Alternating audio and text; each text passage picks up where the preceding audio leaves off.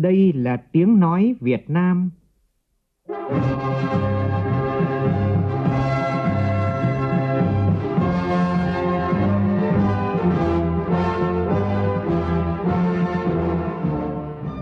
Việt Nam. Tiếng nói Việt Nam phát thanh từ Hà Nội, thủ đô nước Cộng hòa xã hội chủ nghĩa Việt Nam.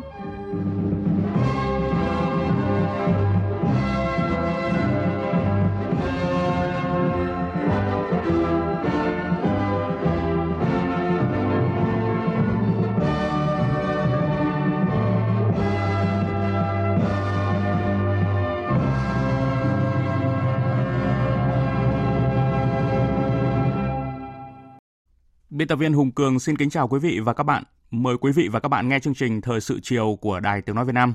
Chương trình có những nội dung chính sau đây.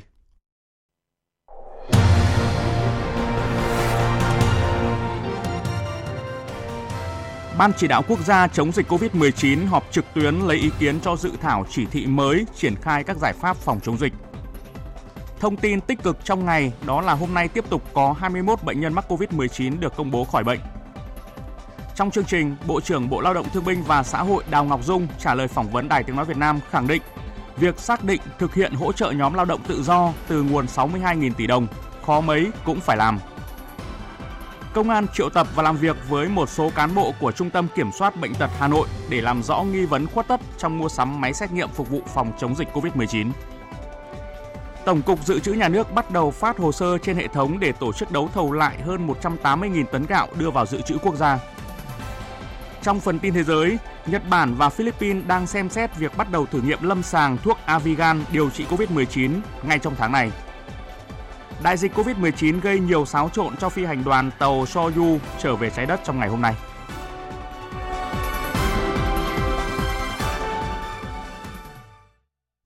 Bây giờ là nội dung chi tiết. Thưa quý vị và các bạn, chiều nay tại trụ sở chính phủ, Thủ tướng Nguyễn Xuân Phúc tiếp đại sứ Cuba tại Việt Nam bà Lianis Torres-Rivera. Cảm ơn Cuba đã sớm quyết định hỗ trợ Việt Nam trong phòng chống COVID-19. Thủ tướng cho biết Đảng, Nhà nước và Nhân dân Việt Nam gửi tặng Đảng, Nhà nước và Nhân dân Cuba 5.000 tấn gạo. Phóng viên Vũ Dũng thông tin. Tại buổi tiếp, qua đại sứ Cuba, Thủ tướng Nguyễn Xuân Phúc trân trọng gửi lời cảm ơn tới lãnh đạo cấp cao và chính phủ Cuba trong việc nhanh chóng có quyết định hỗ trợ Việt Nam trong phòng chống COVID-19. Tổng Bí thư Chủ tịch nước Việt Nam cũng đã có thư cảm ơn Đảng, Nhà nước Cuba. Thủ tướng cho biết đã giao Bộ Quốc phòng là cơ quan đầu mối chịu trách nhiệm hợp tác với Cuba trong việc phòng chống COVID-19. Và từ đầu tháng 4 đến nay, hai bên đã thường xuyên có tọa đàm trực tuyến ở các cấp để cùng nhau chia sẻ các kinh nghiệm quan trọng trong công tác phòng chống dịch. Hôm nay, Bộ trưởng Bộ Công Thương Việt Nam cũng đã trao tượng trưng cho đại sứ Cuba quà tặng của Đảng, Nhà nước và Nhân dân Việt Nam 5.000 tấn gạo cho Đảng, Nhà nước và Nhân dân Cuba. Nhấn mạnh, đối với nhân dân Việt Nam, đoàn kết, hữu nghị với Cuba là mệnh lệnh của trái tim và khối óc. Việt Nam luôn biết ơn Đảng, Nhà nước và nhân dân Cuba anh em về sự đoàn kết, ủng hộ quý báu đối với sự nghiệp giải phóng dân tộc và toàn bộ tiến trình cách mạng của Việt Nam. Thủ tướng Nguyễn Xuân Phúc khẳng định Đảng, Nhà nước và nhân dân Việt Nam sẽ làm hết mình để vun đắp cho mối quan hệ đoàn kết truyền thống, ủng hộ và hợp tác toàn diện anh em Việt Nam-Cuba, đưa quan hệ hai nước ngày càng đi vào chiều sâu, thiết thực và hiệu quả.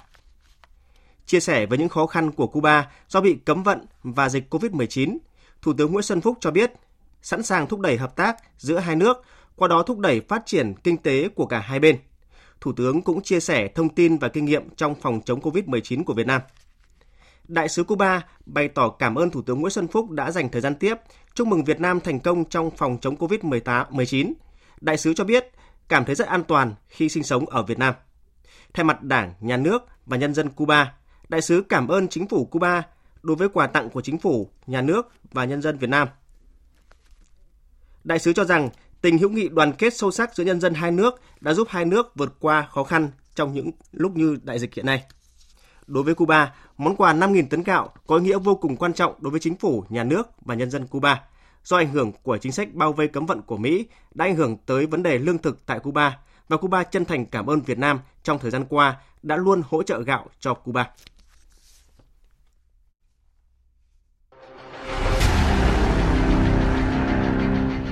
Đẩy lùi COVID-19, bảo vệ mình là bảo vệ cộng đồng.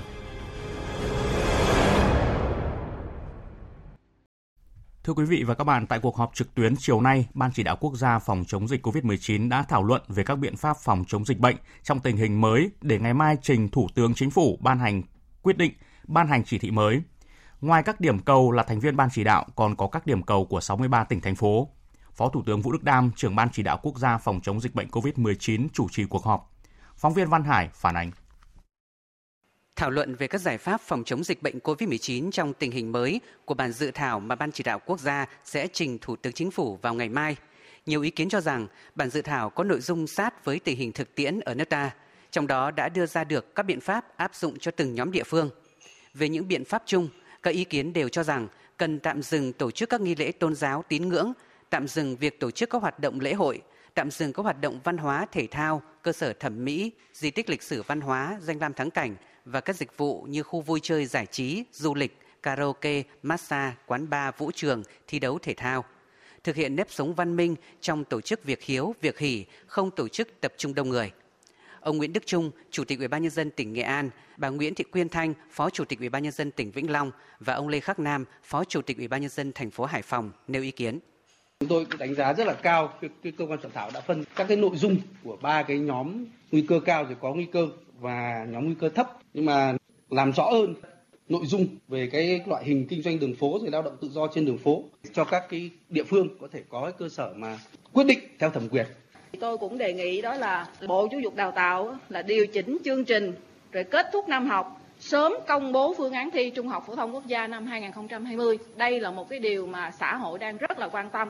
Về cái nhóm mà nguy cơ cao thì tôi đề nghị là dừng các hoạt động vận chuyển hành khách công cộng, chứ không nên dùng cái câu cơ bản. Bởi vì các hoạt động vận chuyển hành khách công cộng này là rất nguy hiểm, đưa dịch từ nơi này đến nơi khác là rất nhanh. Kết luận của họp, Phó Thủ tướng Vũ Đức Đam nêu rõ, tới đây trên cơ sở chỉ thị mới của Thủ tướng Chính phủ, các bộ ngành cần có hướng dẫn cụ thể để các địa phương thực hiện. Bước đầu chúng ta hình thành được hệ thống để xếp hạng nguy cơ trên cấp độ từng tỉnh, thành phố. Nhưng chúng ta phải tham gia cập nhật vào để thứ nhất là cái đánh giá nó chính xác hơn. Nhưng mà thứ hai quan trọng là phải xuống đến mức sâu hơn. Tức là đánh giá đến cấp huyện và sâu hơn nữa là đến cấp xã, phường, thậm chí sâu hơn nữa là đến cấp thôn, xóm. Để sao cho chúng ta không phải thực hiện các biện pháp mạnh một cách cứng nhắc trên quy mô rộng hơn mức cần thiết. Ví dụ như một tỉnh, cả tỉnh là không có nguy cơ cao, nhưng mà trong tỉnh đấy vẫn có một huyện là nguy cơ cao, thì chúng ta phải xử lý cái huyện đấy với những biện pháp có nguy cơ cao. Và đấy sau này tiến tới thậm chí nhỏ hơn cấp huyện là đến cấp xã, cấp phường và nhỏ hơn cấp phường nữa. Theo nhận định của Ban Chỉ đạo Quốc gia, sau 2 tuần thực hiện giãn cách xã hội theo chỉ thị 16 của Thủ tướng Chính phủ, số ca mắc COVID-19 ở nước ta đã giảm tới 60%. Thưa quý vị, tại Hà Nội, sáng nay Ban Chỉ đạo phòng chống dịch COVID-19 của thành phố tổ chức cuộc họp triển khai quyết liệt các biện pháp phòng chống dịch. Thống kê của Sở Y tế Hà Nội, đến nay thành phố đã ghi nhận 112 trường hợp mắc COVID-19. Đối với các điểm nóng như là thôn Hạ Lôi, xã Mê Linh thì bước đầu thành phố đã rà soát được 783 người đến mua bán tại chợ. Liên quan đến nữ bệnh nhân số 266, Ủy ban nhân dân huyện Thường Tín đã ra quyết định khoanh vùng cách ly y tế ổ dịch tại thôn Đông Cứu, xã Dũng Tiến. Đối với ổ dịch tại bệnh viện Bạch Mai, đến nay các đơn vị đã rà soát được gần 31.000 trường hợp có liên quan, lấy hơn 29.000 mẫu xét nghiệm, trong đó 8 mẫu dương tính, còn lại là âm tính. Hà Nội cũng cho biết là đã chi gần 1.300 tỷ đồng để tăng cường trang thiết bị y tế, đảm bảo khu cách ly, hỗ trợ lực lượng phòng chống dịch. Và cũng trong buổi họp này, ông Nguyễn Đức Trung, Chủ tịch Ủy ban nhân dân thành phố Hà Nội cho biết, Cục Cảnh sát điều tra tội phạm về tham nhũng, kinh tế buôn lậu, Bộ Công an đã làm việc và triệu tập một số cán bộ của Trung tâm Kiểm soát Bệnh tật Hà Nội để làm rõ vụ việc mua sắm máy xét nghiệm. Tin của phóng viên Đài Tiếng nói Việt Nam. Theo người đứng đầu chính quyền thành phố Hà Nội, ngay từ những ngày đầu chống dịch Covid, Thành ủy, Ủy ban nhân dân thành phố Hà Nội đã nhiều lần nhắc nhở, yêu cầu các đơn vị phải công khai, minh bạch, thực hiện đúng các quy định trong mua sắm vật tư phòng dịch. Để đảm bảo kịp thời công tác phòng chống, Ban Chỉ đạo thành phố đã giao Sở Y tế toàn quyền trong việc mua sắm vật tư trang thiết bị y tế, đồng thời chỉ đạo lực lượng công an, Sở Công Thương thường xuyên kiểm tra xử lý những đơn vị cung cấp trang thiết bị tăng giá.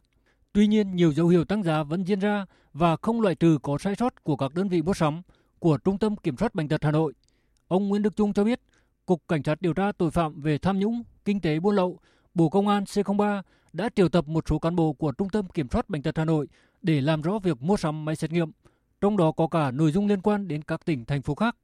quan điểm của Thường trực Thành ủy, đồng chí Bí thư Thành ủy và quan điểm của Ban chỉ đạo là các trường hợp vi phạm phải được điều tra xử lý và xử lý nghiêm. Chúng ta không có nương nhẹ bất cứ cái trường hợp nào. Mà đối với trong dịch bệnh này mà lại có những hành vi đi thì nó phải là những tình tiết tăng nặng. Sở Y tế phải báo cáo Thường trực Ban Thường vụ về cái việc này. Thế và sau đó chúng ta cũng có văn bản kiến nghị với các cơ quan chức năng để điều tra làm rõ và kết luận, và nếu có sai phạm xử lý nghiêm túc. Về những thông tin diễn biến liên quan đến bệnh nhân Giàng Thị Chở, bệnh nhân số 268, sinh năm 2004, dân tộc Mông, trú tại thôn Pín Tủng, xã Phố Là, huyện Đồng Văn, Hà Giang, dương tính với SARS-CoV-2. Sau khi nhận thông tin, huyện Đồng Văn cùng các ngành chức năng đã triển khai nhiều biện pháp cấp bách nhằm ngăn chặn dịch bệnh. Cộng tác viên Hoàng Anh đưa tin. Hiện tại bệnh nhân đang được cách ly, điều trị tại Bệnh viện Đa khoa huyện Đồng Văn. Ông Lương Triệu Huynh, Giám đốc Trung tâm Y tế huyện Đồng Văn cho biết. Các biện pháp ở thôn chúng tôi đã triển khai là thứ nhất là tuyên truyền cho đồng bào hiểu rõ về cái nguy hiểm của SARS-CoV-2. Chúng tôi đã thực hiện phun khử trùng tiêu độc ở tại thôn. Đến hiện tại thì ở trong đã lập các chốt chặn kể cả ra phố Bảng rồi là đường phố Là, theo dõi sát không cho người dân được qua lại, theo thực hiện đúng theo tinh thần chỉ thị 16 và 43 của Tỉnh ủy.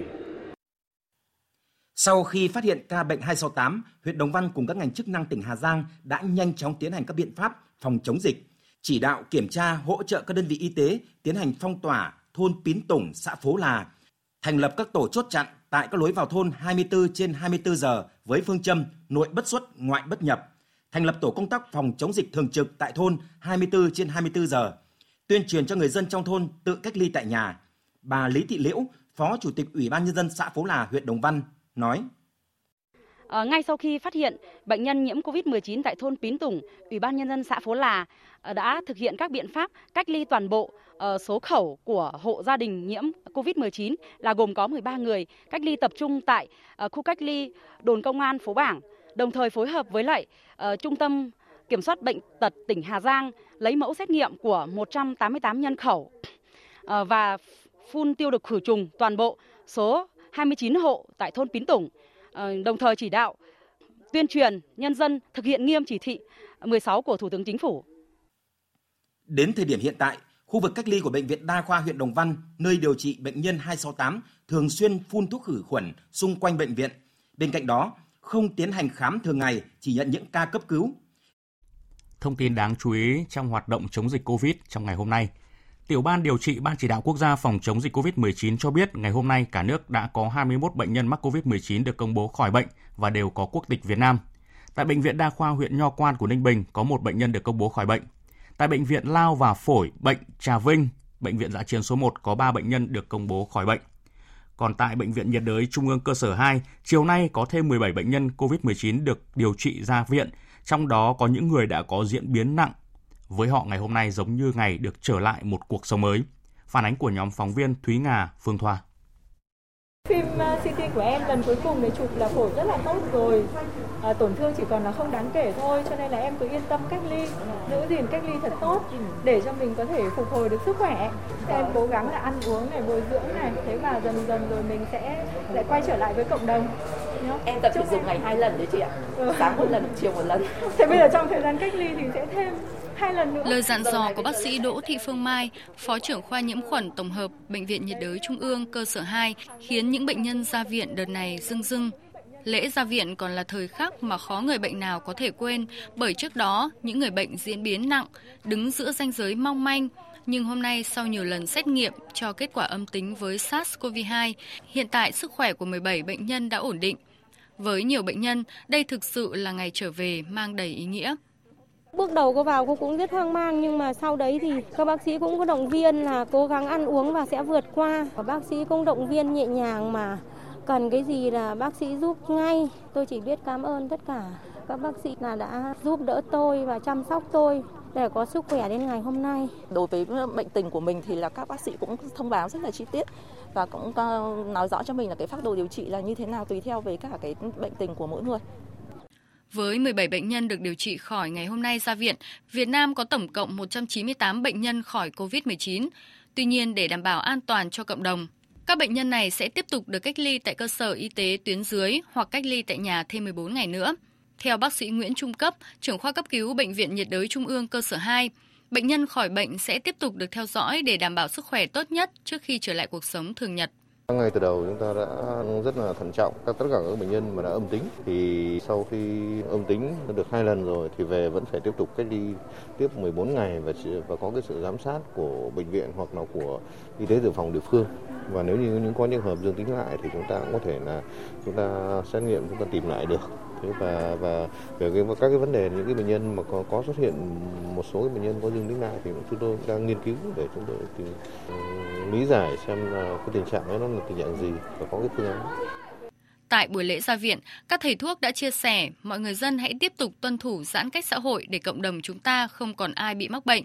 Chúng ta mới trở lại cuộc sống bình yên và những y bác sĩ mới có thể trở về nhà sau những tháng ngày dài chiến đấu với dịch bệnh nguy hiểm này. Tiếp theo là những thông tin ngoại giao đáng chú ý. Tin chúng tôi vừa cập nhật, chiều nay được sự ủy quyền của lãnh đạo Đảng, Nhà nước, Bộ trưởng Bộ Xây dựng Phạm Hồng Hà, Chủ tịch Phân ban Việt Nam trong Ủy ban Liên Chính phủ Việt Nam Cuba, đã trao thư của Tổng Bí thư Chủ tịch nước Nguyễn Phú Trọng gửi các đồng chí lãnh đạo cấp cao Cuba và trao tượng trưng 5.000 tấn gạo là quà tặng của Đảng, Nhà nước và nhân dân Việt Nam dành cho Đảng, Nhà nước và nhân dân Cuba, nhằm chia sẻ phần nào những khó khăn về lương thực hiện nay, cũng như chung sức đối với đất nước Cuba anh em ứng phó với đại dịch COVID-19. Trên trang fanpage của Đại sứ quán Hoa Kỳ tại Việt Nam, Đại sứ quán Hoa Kỳ đã bày tỏ lời cảm ơn đến chính phủ và nhân dân Việt Nam đã gửi tặng 250.000 chiếc khẩu trang vải kháng khuẩn để hỗ trợ Hoa Kỳ trong hoạt động phòng chống đại dịch COVID-19. Thông báo cho biết, Đại sứ Hoa Kỳ tại Việt Nam Daniel Kritenbrink hôm qua đã nhận 200.000 chiếc khẩu trang vải kháng khuẩn từ chính phủ và nhân dân Việt Nam. Đại sứ cũng đã thay mặt chính phủ Hoa Kỳ nhận 50.000 chiếc khẩu trang kháng khuẩn do Thủ tướng Nguyễn Xuân Phúc tặng Văn phòng Nhà Trắng. Đại sứ quán Hoa Kỳ cho biết những chiếc khẩu trang này sẽ được chuyển đến những nơi đang cần chúng nhất. Hành động ủng hộ giúp đỡ lẫn nhau giữa Việt Nam và Hoa Kỳ thể hiện mối quan hệ đối tác tin cậy nhằm chung tay ứng phó với đại dịch COVID.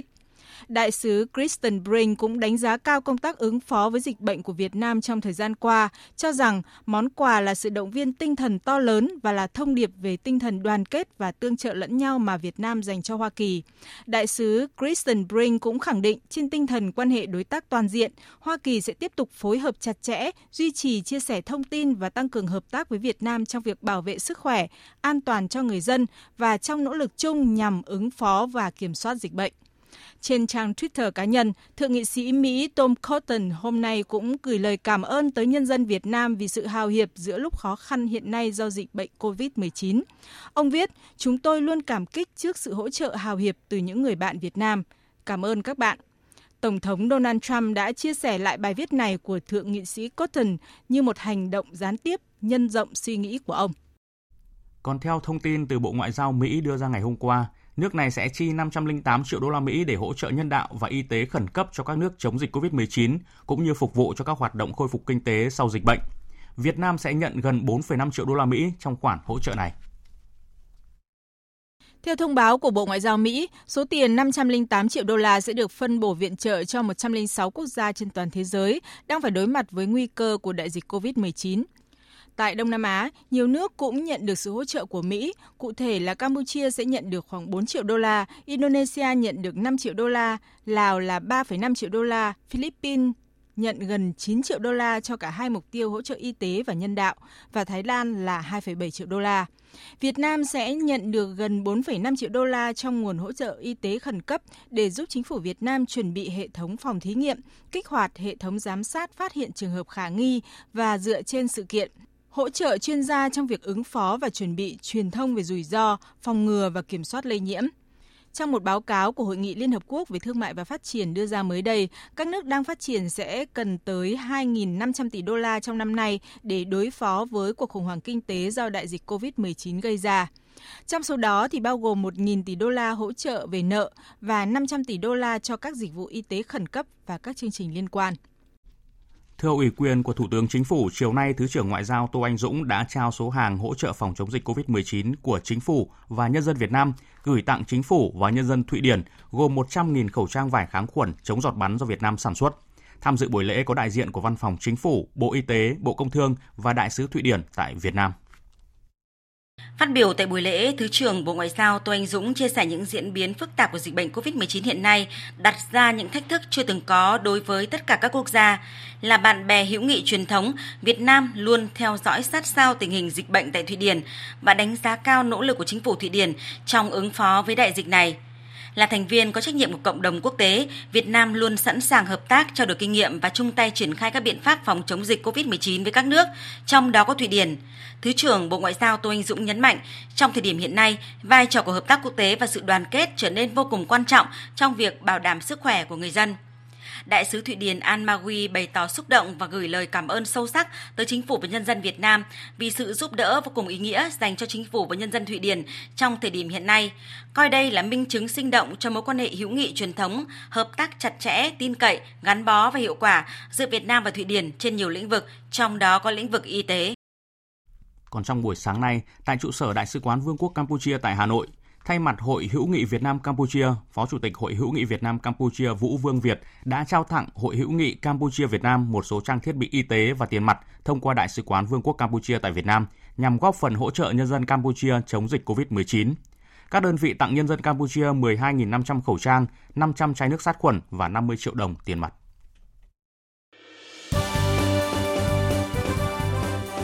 Thời sự tiếng nói Việt Nam. Thông tin nhanh, bình luận sâu, tương tác đa chiều.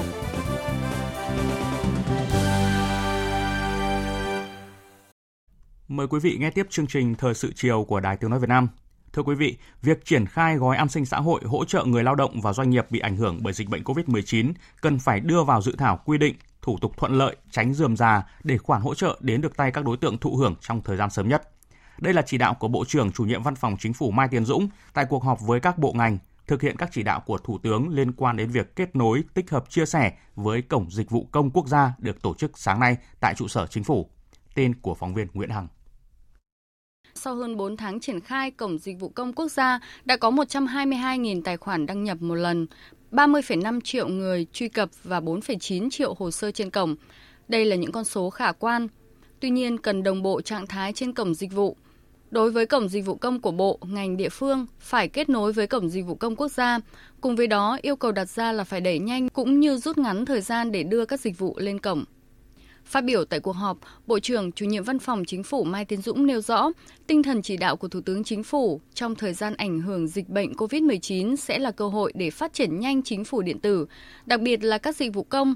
Vì vậy, yêu cầu đặt ra tại thời điểm này là quá trình vận hành Cổng Dịch vụ Công cần tạo thuận lợi cho việc thanh toán và đăng ký cho doanh nghiệp và người dân. Bộ trưởng Mai Tiến Dũng yêu cầu, đối với gói an sinh xã hội, việc hỗ trợ cho người dân phải thuận lợi nhất, kết nối để các đối tượng được thụ hưởng các chính sách được nhanh nhất. Quá trình thực hiện theo hướng trực tiếp, trực tuyến và bảo đảm tính công khai minh bạch cần đưa danh sách các đối tượng lên Cổng Dịch vụ Công Quốc gia. Bộ trưởng Mai Tiến Dũng nhấn mạnh. Không để thất thoát, đấy là nguyên tắc, nhưng phải đúng đối tượng làm nhanh. Bây giờ người ta đi lại, bây giờ người ta lấy mãi được có mấy tháng hỗ trợ thì không thể chấp nhận. Nhưng mà thủ tục khi nào để cho nó đúng, vừa quản lý chặt chẽ được nhưng phải đúng đối tượng. Chúng ta vừa trả vừa chống, tức là thủ tục rất là nhanh, xác nhận rất là nhanh, chỉ một lần thôi. Đăng ký một lần chúng ta phải có trách nhiệm chia sẻ kết nối dữ liệu với nhau, chúng ta không phải để người dân, người ta doanh nghiệp, người ta nộp hồ sơ. Thưa quý vị, sau khi chính phủ ban hành gói hỗ trợ 62.000 tỷ đồng đảm bảo an sinh xã hội trong bối cảnh COVID-19, nhiệm vụ quan trọng của các địa phương hiện nay là xây dựng các tiêu chí để rà soát và tổng hợp các đối tượng được thụ hưởng. Và hiện nhóm lao động tự do đang được đánh giá là nhóm khó xác định, cần nhiều thời gian để rà soát nhất trong việc chi trả, sao cho đảm bảo chính xác, đúng đối tượng và không bỏ sót. Ghi nhận của phóng viên Thu Hiền tại Hà Nội. Đã một tháng nay, chị Lê Thị Hạnh thuê trọ ở quận Hoàng Mai, Hà Nội, là lao động tự do chuyên làm thuê dọn dẹp nhà cửa cho biết. Cả tháng vừa rồi, chị không nhận được công việc nào. Chồng chị làm xe ôm nhưng do thực hiện giãn cách xã hội nên cũng nghỉ việc ở nhà. Cứ một tuần làm khoảng 5 ngày. Nhưng bây giờ thì từ đợt Covid là chả thấy ai gọi nữa. Mình đã lao động chính mà bây giờ cứ bữa nọ lo bữa kia. Chẳng có để mà ăn tạm thôi. Chợ búa thì mình không đi được. Đi lâu nhà thì người ta lại sợ Covid. Đấy, người ta cũng không thuê. Thì cũng mong muốn là chính quyền hỗ trợ được ít nào thì mình đỡ ít đấy, gọi là đồng thóc đồng gạo cho các con ăn. Trong các đối tượng lao động tự do được hưởng chính sách hỗ trợ từ gói an sinh của chính phủ, vẫn còn một số trường hợp không biết có thuộc diện được hỗ trợ hay không, như trường hợp anh Đỗ Trọng Dương, quê ở huyện Như Thanh, tỉnh Thanh Hóa, thuê trọ ở Nghi Tàm, quận Tây Hồ, Hà Nội, làm nghề lái xe taxi. Vì dịch bệnh, hơn 2 tháng nay, lái xe taxi công nghệ như anh phải nghỉ chạy do không có khách. Tiền ăn rồi tiền xe, trả góp, tiền xe 3 triệu, tiền lãi với 3 triệu. Sau này thì mình trả góp hết thì mình cũng dư ra được cái xe, nhưng bây giờ vừa mua trả góp xong thì bây giờ dịch bệnh về có như thế này thì đúng là chết dở. Nên là bây giờ không đi làm được thì cái tiền trả góp cũng phải trả mà tiền lãi ngân hàng thì cũng phải trả. Qua thực tế cho thấy, khó khăn nhất hiện nay là việc rà soát để không bỏ sót các đối tượng. Có thể có những đối tượng thực sự khó khăn sẽ được hưởng gói hỗ trợ trực tiếp bằng tiền, nhưng cũng có thể có những đối tượng chưa được hưởng chính sách hỗ trợ an sinh. Theo ông Nguyễn Hồng Dân, Phó Giám đốc Sở Lao động Thương binh và Xã hội thành phố Hà Nội, trong số các đối tượng được thụ hưởng thì đối tượng lao động tự do là nhóm khó xác định nhất, dễ nảy sinh những hệ lụy và bỏ sót đối tượng được thụ hưởng. Này chúng tôi cũng đã thiết kế những biểu mẫu và đưa ra những cái tiêu chí điều kiện theo tiêu chí điều kiện mà dự thảo quyết định của Thủ tướng Chính phủ ban hành đấy, để các quận huyện rà soát đảm bảo theo đúng các đối tượng đó. Các quận huyện nghiên cứu và xem xét rà soát ở trên địa bàn của từng quận huyện thị xã xem là có những đối tượng nào mất việc làm và giảm sâu thu nhập. Những người lao động đấy có hoàn cảnh khó khăn, ảnh hưởng đến cái mức sống tối thiểu của người lao động thì đưa vào là cái đối tượng lao động tự do được hỗ trợ. Các địa phương xem xét cụ thể ở từng địa bàn một để đề xuất về thành phố để xem xét quyết định. Để xác định đúng đối tượng thụ hưởng, đảm bảo công bằng, không bỏ sót nhưng cũng không để chính sách bị lợi dụng là việc rất quan trọng, bởi gói hỗ trợ có quy mô tới 62.000 tỷ đồng, bao phủ 7 nhóm đối tượng và 2 chính sách đặc thù khác cho khoảng 20 triệu người.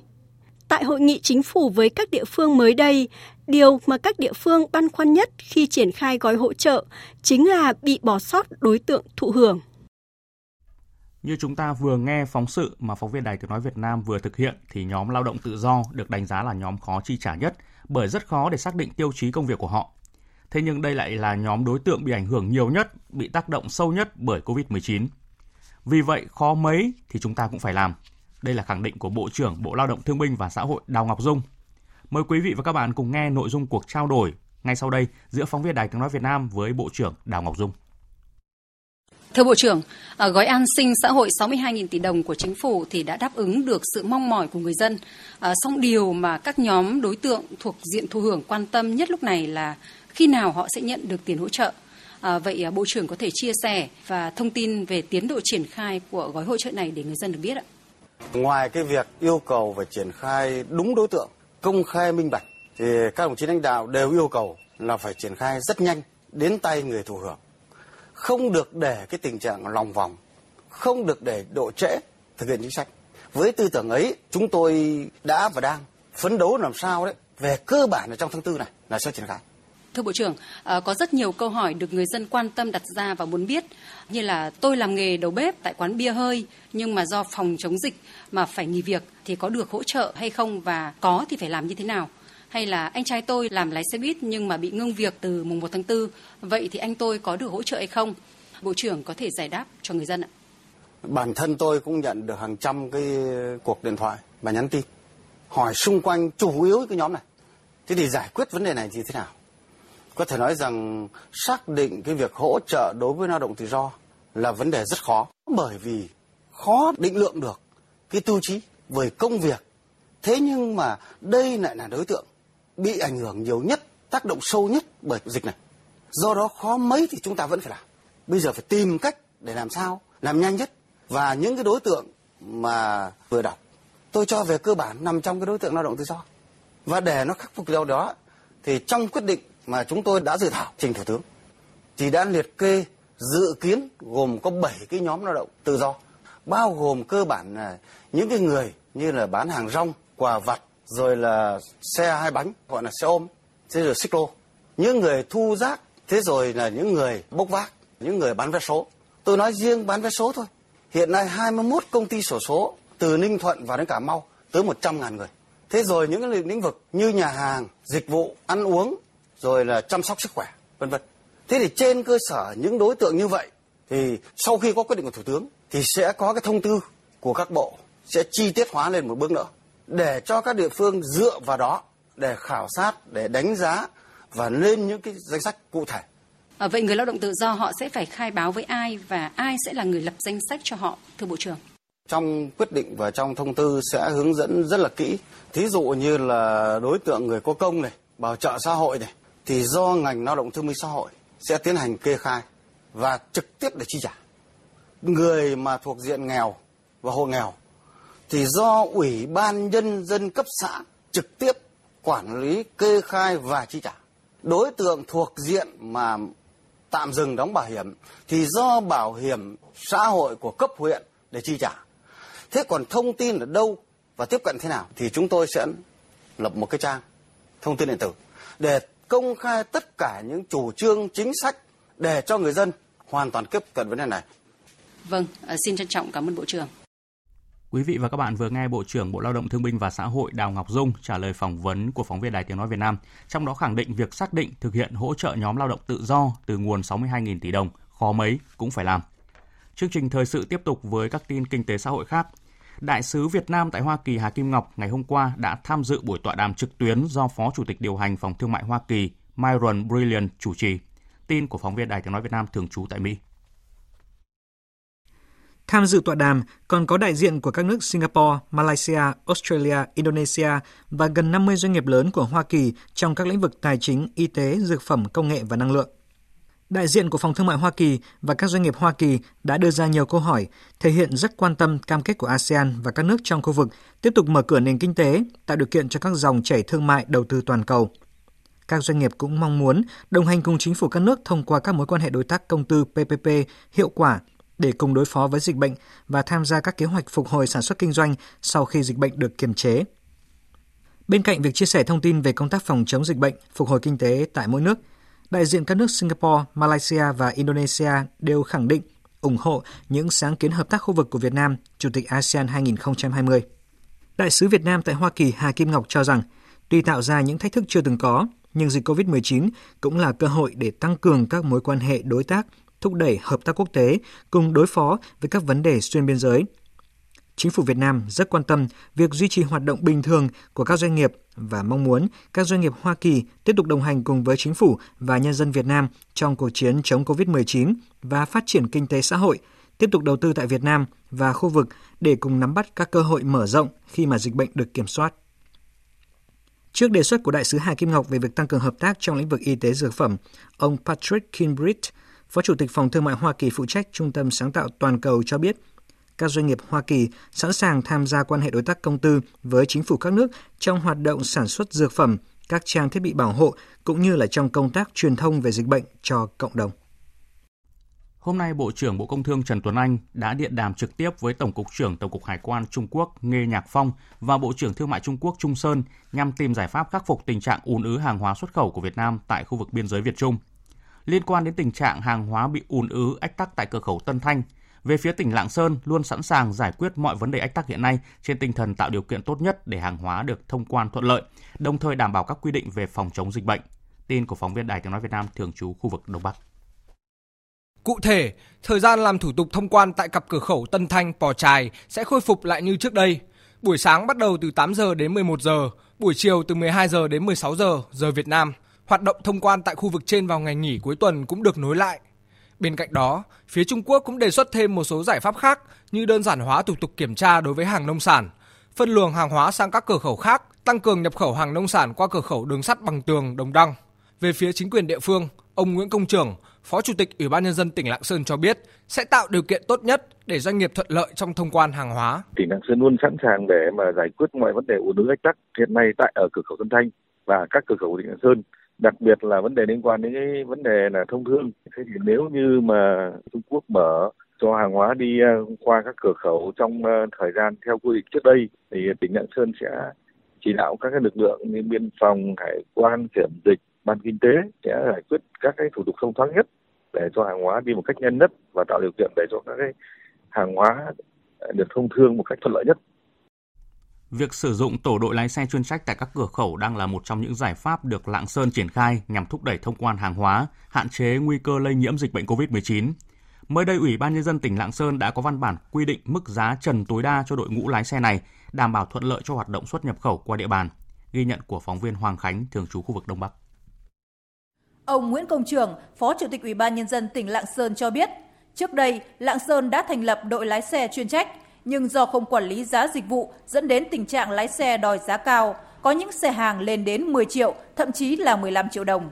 Lãnh đạo tỉnh đã chỉ đạo Ban Kinh tế Cửa khẩu cùng với Sở Tài chính trực tiếp lên tổ chức hiệp thương giữa các lái xe chủ hàng và các doanh nghiệp kinh doanh bến bãi để đưa ra một cái mức giá trần, và mức này theo cái sự chỉ đạo của tỉnh Lạng Sơn để không cho các đối tượng lái xe chủ hàng tự nâng cái mức giá quá cao như thời gian vừa qua để kiểm soát giá cả trong thời kỳ phòng chống dịch này. Đây là một cái giải pháp để cho các lái xe chủ hàng tự thỏa thuận với mức giá trần đó để đưa hàng hóa xuất khẩu qua cửa khẩu biên giới, là minh bạch, đồng thuận giữa các cái lái xe chủ hàng. Sau quá trình hiệp thương, các bên thống nhất tự thỏa thuận chi phí vận chuyển nhưng không được vượt quá mức giá trần tối đa là 5 triệu đồng mỗi chuyến hàng trong thời gian 2 ngày. Chi phí phát sinh cho những ngày tiếp theo lần lượt là 2 triệu đồng và 1,5 triệu đồng. Ông Trần Văn Tính, Giám đốc Công ty Trách nhiệm Hữu hạn Thương mại và Dịch vụ Xuất nhập khẩu Khánh An cho biết, hầu hết các doanh nghiệp và lái xe đều đồng thuận với mức giá này. Trước đây là anh em lái xe là chặt chém rồi là giá cả nó cao hơn rất là nhiều. Khi có cái giá trần chính thức là bên tôi là tất cả các doanh nghiệp hoạt động xuất nhập khẩu và hiệp thương đã thống nhất một cái giá chung mà hiện tại là đang chi trả cho lái xe là 5 triệu và chi phí đấy là chúng tôi là chấp nhận được và anh em lái xe cũng là đồng ý tán thành về cái việc đấy. Đang làm thủ tục để trả hàng sang bên Trung Quốc, anh Nguyễn Văn Tuần, đội lái xe chuyên trách cửa khẩu Tân Thành, huyện Văn Lãng, tỉnh Lạng Sơn cho biết. Tôi cũng tham gia được hơn một tuần nay. Từ quần áo bảo hộ cho đến vé bến bãi rồi thì ăn uống ở bên kia, nói tóm lại là mọi thứ đều đắt hơn mình rất nhiều. Ban quản lý khu cửa khẩu kinh tế nó cũng có quy định chung, anh em chúng tôi cũng trao đổi với nhau thôi, cái này do thỏa thuận thôi. Không trả theo ngày mà chỉ theo chuyến. Một chuyến nó dao động thuộc nhiều ngày hay ít ngày, cứ từ 1 đến 3 triệu. Thưa quý vị, còn theo phóng viên Phạm Hạnh, từ ngày mai tại cửa khẩu quốc tế Lào Cai, cửa khẩu quốc tế đường bộ số 2 Kim Thành áp dụng phương thức vận chuyển mới đối với hàng hóa xuất nhập khẩu, cụ thể như sau. Theo phương án mới này, cơ quan chức năng đưa ra các hướng dẫn cụ thể về khu vực cách ly y tế tại cửa khẩu Kim Thành, bố trí khu vực chờ cho tài xế Trung Quốc nhận hàng, quy trình quản lý, điều tiết phương tiện chở hàng hóa xuất nhập khẩu, người ra vào khu vực cửa khẩu. Đáng chú ý là phương án quản lý để tài xế của cả Việt Nam và Trung Quốc không phải xuất cảnh, nhập cảnh sang mỗi bên, đảm bảo phòng chống dịch. Người điều khiển phương tiện xuất khẩu thực hiện theo 5 bước và 4 bước đối với hàng nhập khẩu, có điều chỉnh một số nội dung so với phương án đưa ra ngày 14 tháng 4. Về thông tin liên quan đến đấu thầu gạo, Tổng cục Dự trữ Nhà nước cho biết sẽ đấu thầu lại để thu mua đủ gạo nhưng đề xuất sửa quy định nhằm có chế tài với các doanh nghiệp bỏ thầu vừa qua. Tin như sau. Từ hôm nay ngày 17 tháng 4, Tổng cục Dự trữ Nhà nước phát hồ sơ trên hệ thống để ngày 12 tháng 5 tổ chức đấu thầu lại hơn 180.000 tấn gạo đưa vào dự trữ quốc gia. Tổng cục Dự trữ Nhà nước cho biết mới chỉ ký hợp đồng được 7.700 tấn, đã nhập kho 3.280 tấn. Theo Tổng cục Hải quan, có 4 đơn vị đã trúng thầu dự trữ quốc gia gạo với Tổng cục Dự trữ Nhà nước nhưng lại từ chối ký hợp đồng để giao gạo. Đến khi Thủ tướng cho nối lại xuất khẩu gạo, Hải quan cho mở tờ khai xuất khẩu theo hạn ngạch 400.000 tấn, thì 4 đơn vị này lại đăng ký xuất khẩu đến hàng nghìn tấn. Đại diện Tổng cục Dự trữ Nhà nước cũng nhấn mạnh, việc các doanh nghiệp bỏ thầu lần này ảnh hưởng rất lớn đến khả năng thu mua dự trữ gạo quốc gia hiện nay. Thông tin giáo dục. Sáng nay, Bộ Giáo dục và Đào tạo đã tổ chức hội nghị đào tạo trực tuyến giáo dục đại học trong bối cảnh dịch COVID-19. Hội nghị được thực hiện trực tuyến tại hơn 300 điểm cầu là các đại học, trường đại học, học viện, các trường cao đẳng sư phạm trên cả nước. Bà Nguyễn Thị Thu Thủy, quyền vụ trưởng vụ giáo dục đại học, Bộ Giáo dục và Đào tạo cho biết, theo báo cáo nhanh của các cơ sở giáo dục đại học, trong bối cảnh dịch COVID-19, 45% số trường đại học đã triển khai đào tạo trực tuyến, 42% chưa thực hiện, 13% là các trường khối quốc phòng, an ninh đang thực hiện đào tạo tập trung. Phát biểu tại hội nghị, Thứ trưởng Bộ Giáo dục và Đào tạo Nguyễn Văn Phúc khẳng định, hiện Bộ đang sửa đổi quy chế đào tạo chính quy.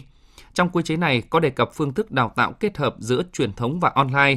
Đây là cơ sở để sau này các trường có thể triển khai chính thức, đồng thời tạo điều kiện cho sinh viên ngoài việc học trên lớp thì có thể học trực tuyến mọi lúc mọi nơi và phát triển năng lực tự học cho các em. Cũng liên quan đến lĩnh vực giáo dục, Ủy ban nhân dân thành phố Hà Nội vừa quyết định thay đổi kế hoạch tuyển sinh vào lớp 10 trung học phổ thông năm học 2020-2021 với việc chỉ thi 3 môn là toán, văn, ngoại ngữ, bỏ môn thi thứ tư như quyết định trước đó. Yêu cầu về nội dung đề thi của 3 môn này cũng được giảm tải theo hướng dẫn tinh giản chương trình học kỳ 2 của năm học 2019-2020 Bộ Giáo dục Đào tạo đã ban hành. Thời sự VOV, nhanh, tin cậy, hấp dẫn. Mời quý vị nghe tiếp chương trình Thời sự chiều của Đài Tiếng nói Việt Nam. Tại Hà Nội, Ủy ban Kiểm tra Quân ủy Trung ương đã họp kỳ họp lần thứ 15. Đại tướng Lương Cường, chủ nhiệm Tổng cục Chính trị Quân đội Nhân dân Việt Nam, chủ nhiệm Ủy ban Kiểm tra Quân ủy Trung ương chủ trì hội nghị. Tại kỳ họp này, các thành viên của Ủy ban đã bỏ phiếu đề nghị thi hành kỷ luật về Đảng đối với 4 tổ chức Đảng và 23 thành viên, thi hành kỷ luật về quân đội đối với 17 quân nhân. Phát biểu tại kỳ họp, Đại tướng Lương Cường đánh giá cao công tác tham mưu chuẩn bị của Thường trực Ủy ban Kiểm tra Quân ủy Trung ương đã chủ động kiểm tra, giám sát, bám nắm tình hình, kịp thời đề xuất các tập thể và cá nhân vi phạm kỷ luật thấu tình đạt lý, đúng người, đúng lỗi phạm, không có vùng cấm. Quá trình xem xét kỷ luật tổ chức Đảng và cá nhân chấp hành nghiêm chủ trương của Đảng, pháp luật của nhà nước, quy định của Bộ Quốc phòng, đặc biệt giữ nghiêm nguyên tắc quy định xem xét xử lý tập thể gắn với trách nhiệm cá nhân. Đại tướng Lương Cường đề nghị thời gian tới, Thường trực Ủy ban Kiểm tra Quân ủy Trung ương chủ động tham mưu cho Ban Thường vụ Quân ủy Trung ương và Ủy ban Kiểm tra Quân ủy Trung ương lãnh đạo chỉ đạo chặt chẽ công tác kiểm tra giám sát và thi hành kỷ luật, chủ động nắm tình hình, phát hiện kiểm tra đảng viên và tổ chức đảng cấp dưới khi có dấu hiệu vi phạm. Giải quyết kịp thời, xử lý dứt điểm đơn thư tố cáo khiếu nại, góp phần giữ vững và nâng cao năng lực lãnh đạo, sức chiến đấu của tổ chức Đảng, tăng cường đoàn kết thống nhất, hoàn thành tốt nhiệm vụ chính trị, tập trung chỉ đạo, tổ chức thực hiện tốt công tác kiểm tra, giám sát, phục vụ Đại hội Đảng các cấp, tiến tới Đại hội đại biểu Đảng bộ quân đội lần thứ 11 và Đại hội lần thứ 13 của Đảng. Tòa án Nhân dân tối cao vừa ban hành công văn hỏa tốc gửi Tòa án Nhân dân các cấp để chỉ đạo công tác ngành trong bối cảnh tiếp tục giãn cách xã hội phòng chống dịch COVID-19. Công văn yêu cầu các tòa án ưu tiên đưa ra xét xử giải quyết các vụ chuẩn bị hết thời hạn xét xử, các vụ án liên quan đến phòng chống dịch COVID-19, các vụ việc phục vụ cho nhiệm vụ chính trị địa phương, các vụ án nghiêm trọng được dư luận xã hội quan tâm. Ngày hôm nay, Ban Tuyên giáo Tỉnh ủy Bình Phước thông tin đến báo chí việc xem xét thi hành kỷ luật đối với ông Lưu Văn Thanh, người đã không chấp hành đầy đủ các quy định của Đảng và Nhà nước về phòng chống dịch bệnh và có hành vi ứng xử thiếu chuẩn mực tại chốt kiểm dịch COVID-19. Ban Thường vụ Tỉnh ủy Bình Phước đã biểu quyết và quyết định thi hành kỷ luật bằng hình thức cách hết các chức vụ trong Đảng, nhiệm kỳ từ năm 2015-2020 với ông Lưu Văn Thanh, huyện ủy viên, Phó Chủ tịch Hội đồng Nhân dân huyện Hớn Quản. Theo Cổng Thông tin Chính phủ, từ ngày 1 tháng 4 đến nay, xảy ra 23 vụ chống lại lực lượng làm nhiệm vụ phòng chống dịch COVID-19, làm bị thương 13 người, trong đó có 12 cán bộ công an. Các đối tượng này sẽ bị xử lý nghiêm theo quy định của pháp luật. Thông tin liên quan đến lĩnh vực thời tiết. Theo Ban Chỉ đạo Trung ương về phòng chống thiên tai, từ đầu năm đến nay thiên tai diễn ra cực đoan, bất thường, gây thiệt hại lớn tại nhiều khu vực trong cả nước. Và dự kiến từ nay đến cuối năm sẽ có khoảng 11 đến 13 cơn bão ảnh hưởng tới Việt Nam. Phóng viên Đài Tiếng nói Việt Nam thông tin. Theo đó, hạn hán xảy ra ở cả ba miền, xâm nhập mặn vượt mức lịch sử tại đồng bằng sông Cửu Long, mưa lớn kèm theo dông lốc, sét, mưa đá xảy ra liên tiếp tại miền núi phía Bắc, đồng bằng sông Hồng và Tây Nguyên. Trong đó, mưa lớn từ ngày 12 đến ngày 14 tháng 4 ở các tỉnh duyên hải miền Trung làm gần 20.000 ha lúa bị ngập úng, gãy đổ. Đây là hiện tượng hiếm gặp, báo hiệu sự bất thường, cực đoan của thiên tai. Nhận định của Trung tâm Dự báo Khí tượng Thủy văn Quốc gia cho biết, thiên tai năm 2020 còn diễn biến phức tạp, sẽ có khoảng 11 đến 13 cơn bão trên Biển Đông. Trong đó, có 5 đến 6 cơn trực tiếp ảnh hưởng đến đất liền cùng với hạn hán, mưa lớn, ngập lụt, lũ quét và sạt lở đất. Đặc biệt là nguy cơ xuất hiện mưa, lũ, đặc biệt lớn có thể xảy ra sau các đợt khô hạn kéo dài, tương tự như các năm 2006, 2010 và 2016. Tiếp theo là những thông tin thời tiết chi tiết trên cả nước. Hầu khắp các khu vực trên cả nước có mưa về chiều tối và đêm, cục bộ có nơi mưa vừa, mưa to. Đề phòng khả năng xảy ra lốc sét, mưa đá và gió giật mạnh. Mưa xuống cùng với việc tiếp tục thực hiện cách ly xã hội nên ở Hà Nội chất lượng không khí được cải thiện. Với người cao tuổi, trẻ em và nhóm người nhạy cảm thì nên cân nhắc giảm hoặc sắp xếp lại các hoạt động ngoài trời. Với miền Bắc đang trong thời điểm giao mùa, sáng và đêm có mưa nhưng trưa chiều có nắng oi, tối và đêm lại lạnh. Hà Nội cao nhất ban ngày 28 độ, tối và đêm giảm còn 21 đến 22 độ. Với khu vực Nam Bộ, trong đó có thành phố Hồ Chí Minh, ban ngày nắng nóng, cao nhất 35 độ, chiều tối có mưa rông. Nhiệt độ giữa ban ngày và ban đêm chênh lệch khá lớn, khoảng 10 độ, tối và đêm còn 25 đến 26 độ.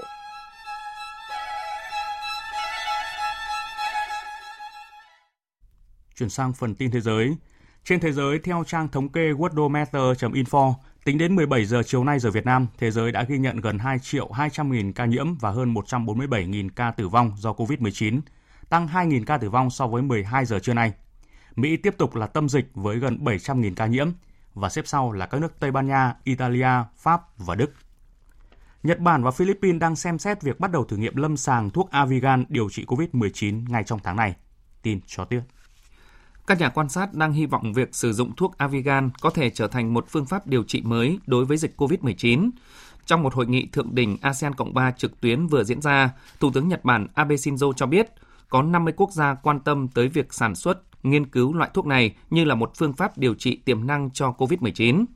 Cũng tại hội nghị, Philippines cho biết sẵn sàng tham gia vào các thử nghiệm lâm sàng của thuốc Avigan. Avigan được sản xuất bởi một công ty dược phẩm thuộc tập đoàn Fidifilm Holding của Nhật Bản. Tập đoàn này hiện đã đẩy mạnh sản xuất với mục tiêu cho tới tháng 9 năm nay đảm bảo nguồn cung điều trị cho 300.000 bệnh nhân mỗi tháng. Thưa quý vị, chính phủ Anh đã quyết định kéo dài lệnh phong tỏa tại Anh thêm ít nhất là 3 tuần trong bối cảnh đại dịch COVID-19 đã cướp đi sinh mạng của hơn 13.700 người tại nước này. Phóng viên Quang Dũng, thường trú Đài Tiếng nói Việt Nam tại khu vực Tây Âu đưa tin. Quyết định kéo dài lệnh phong tỏa toàn bộ nước Anh thêm ít nhất là 3 tuần nữa được Ngoại trưởng Anh Dominic Raab thông báo tại buổi họp báo thường nhật về đại dịch COVID-19 tại Anh, xuất phát từ kiến nghị của nhóm cố vấn khoa học về các tình trạng khẩn cấp. Theo ông Dominic Raab, toàn bộ người dân Anh đã đi một bước rất xa, với rất nhiều hy sinh mất mát và hiện đã bắt đầu nhận được các tín hiệu lạc quan sau 3 tuần phong tỏa. Vì thế, không thể để các nỗ lực này bị hủy hoại. Điều tệ hại nhất mà chúng ta có thể làm lúc này là nới lỏng quá sớm, khiến cho một làn sóng dịch thứ hai ập đến đe dọa hệ thống y tế quốc gia và đe dọa người dân Anh Quốc. Đó sẽ là kết quả tồi tệ nhất, không chỉ cho sức khỏe của dân chúng, mà còn cho nền kinh tế và cho toàn bộ đất nước. Do đó, các hạn chế hiện nay phải được duy trì. Trong khi đó, diễn biến dịch bệnh tại một số nước Đông Nam Á có chiều hướng tích cực hơn. Hôm nay, Campuchia không ghi nhận ca mắc mới COVID-19. Như vậy là trong 5 ngày liên tiếp, Campuchia không có trường hợp nào bị mắc bệnh. Tại Thái Lan, số ca nhiễm mới cũng liên tục giảm trong những ngày qua khi ngày hôm nay chỉ ghi nhận thêm 28 ca nhiễm. Thái Lan sẽ mở cửa trở lại 23 cửa khẩu từ ngày 18 tháng 4 để công dân Thái Lan ở các quốc gia láng giềng có thể trở về nhà trong bối cảnh số ca nhiễm mới tại nước này đang giảm đáng kể.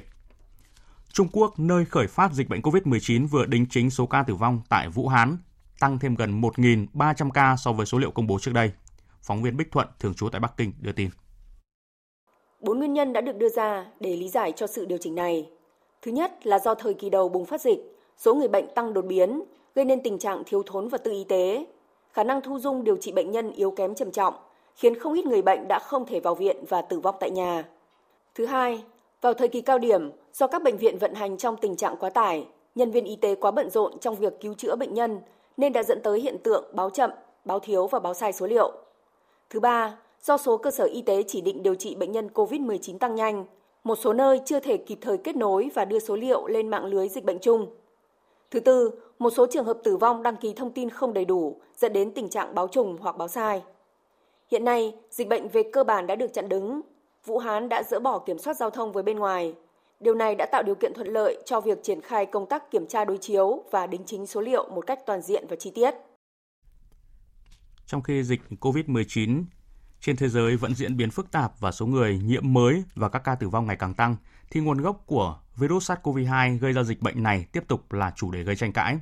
Truyền thông Mỹ và một số nhà khoa học tiếp tục đổ lỗi cho Trung Quốc và nghi ngờ virus được lây lan từ phòng thí nghiệm thay vì tự nhiên.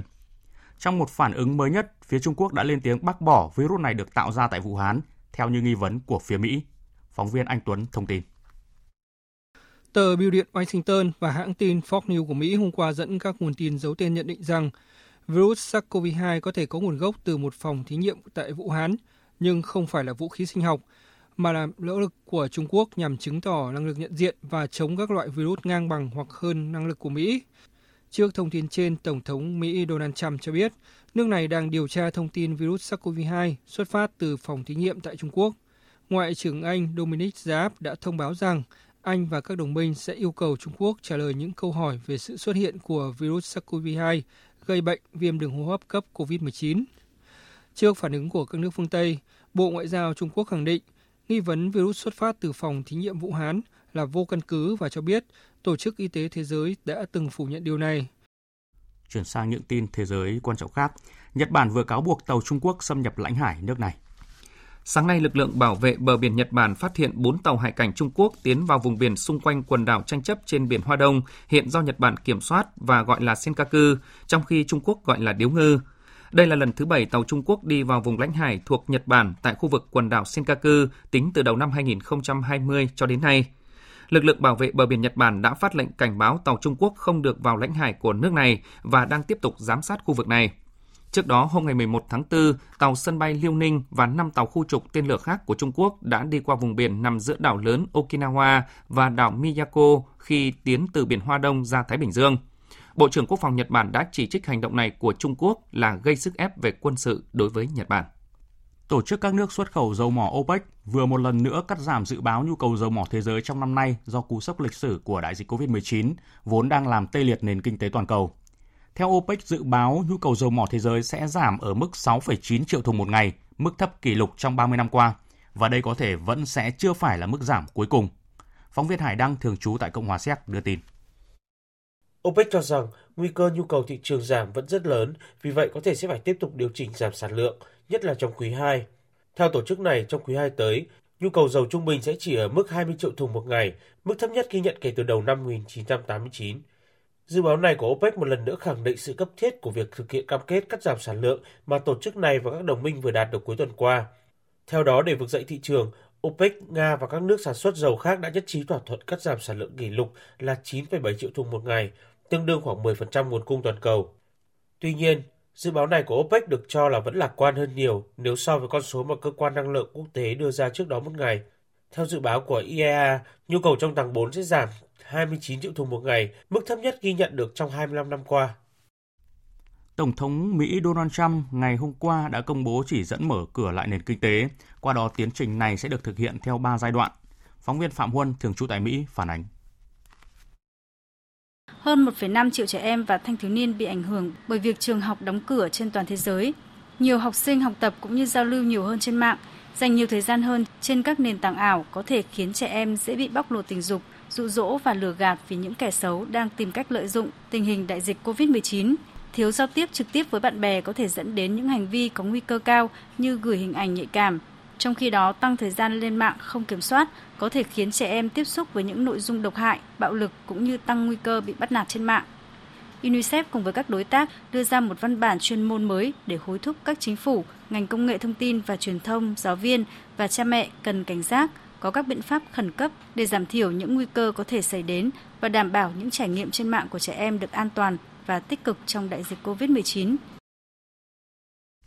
Quý vị vừa nghe tổng hợp của biên tập viên Đài Tiếng Nói Việt Nam về việc Quỹ Nhi đồng Liên Hợp Quốc UNICEF cảnh báo đang gia tăng nguy cơ bị xâm hại trên môi trường mạng đối với hàng triệu trẻ em. Tổng thống Mỹ Donald Trump ngày hôm qua đã công bố chỉ dẫn mở cửa lại nền kinh tế, qua đó tiến trình này sẽ được thực hiện theo 3 giai đoạn. Phóng viên Phạm Huân, Đài Tiếng Nói Việt Nam thường trú tại Mỹ phản ánh. Tổng thống Donald Trump đã công bố chỉ dẫn với tên gọi Mở cửa lại nước Mỹ tại cuộc họp báo của nhóm đặc trách chống Covid của Nhà Trắng. Ông Trump cho biết là dựa trên những dữ liệu mới đây, các chuyên gia đã thống nhất rằng họ có thể bắt đầu một mặt trận mới, đó là mở cửa lại nước Mỹ. Họ đề cập rằng phong tỏa toàn quốc không phải là một giải pháp lâu dài và bền vững. Để bảo vệ sức khỏe của người dân, nước Mỹ cần phải bảo vệ sức khỏe và các hoạt động của nền kinh tế. Về dài hạn, nước Mỹ không thể thiếu một trong hai yếu tố này. Chỉ dẫn liên bang mới đưa ra cách tiếp cận theo giai đoạn dựa trên dữ liệu và nghiên cứu cập nhật và nhằm làm giảm rủi ro bệnh tật tái phát. Cách tiếp cận này cũng nhằm bảo vệ những người dễ bị tổn thương, bao gồm người cao tuổi và các cá nhân có bệnh lý nền. Cách tiếp cận này sẽ được thực hiện trên cơ sở từng hạt hoặc từng bang do các thống đốc bang quyết định. Ngày hôm nay, 2 phi hành gia của cơ quan hàng không vũ trụ của Mỹ NASA và một phi hành gia người Nga đã trở về trái đất an toàn sau khi rời trạm vũ trụ quốc tế. Cho dù bãi đáp của bộ ba phi hành gia vẫn được giữ nguyên vị trí tại phía đông nam thị trấn Kaza ở Kazakhstan, giống như các phi hành đoàn trước đó, nhưng đại dịch COVID-19 đã làm thay đổi cách thức họ kết thúc hành trình lần này. Cơ quan vũ trụ Nga cho biết là những người đầu tiên gặp bộ ba phi hành gia vừa nêu đã được xét nghiệm virus SARS-CoV-2 và được trang bị bộ đồ bảo hộ toàn thân. Trong khi đó, tất cả phi hành đoàn cũng sẽ tránh các điểm dừng đỗ thông thường ở sân bay Karaganda, sân bay hiện đang phải tạm thời đóng cửa như rất nhiều sân bay khác trên khắp thế giới do đại dịch COVID-19 khi thực hiện hành trình trở về Nga và Mỹ. Tiếp theo chương trình thời sự chiều nay sẽ là những thông tin thời tiết. Dự báo thời tiết.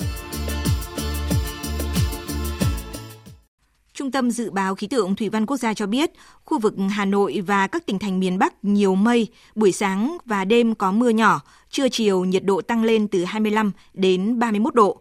Từ Nghệ An đến Bình Thuận có nắng cả ngày, nhiệt độ không quá 32 độ. Tây Nguyên và Nam Bộ duy trì thời tiết sáng nắng, chiều mưa và lưu ý trong chiều và tối cục bộ có nơi mưa vừa mưa to. Và sau đây sẽ là phần dự báo chi tiết các khu vực đêm nay và ngày mai.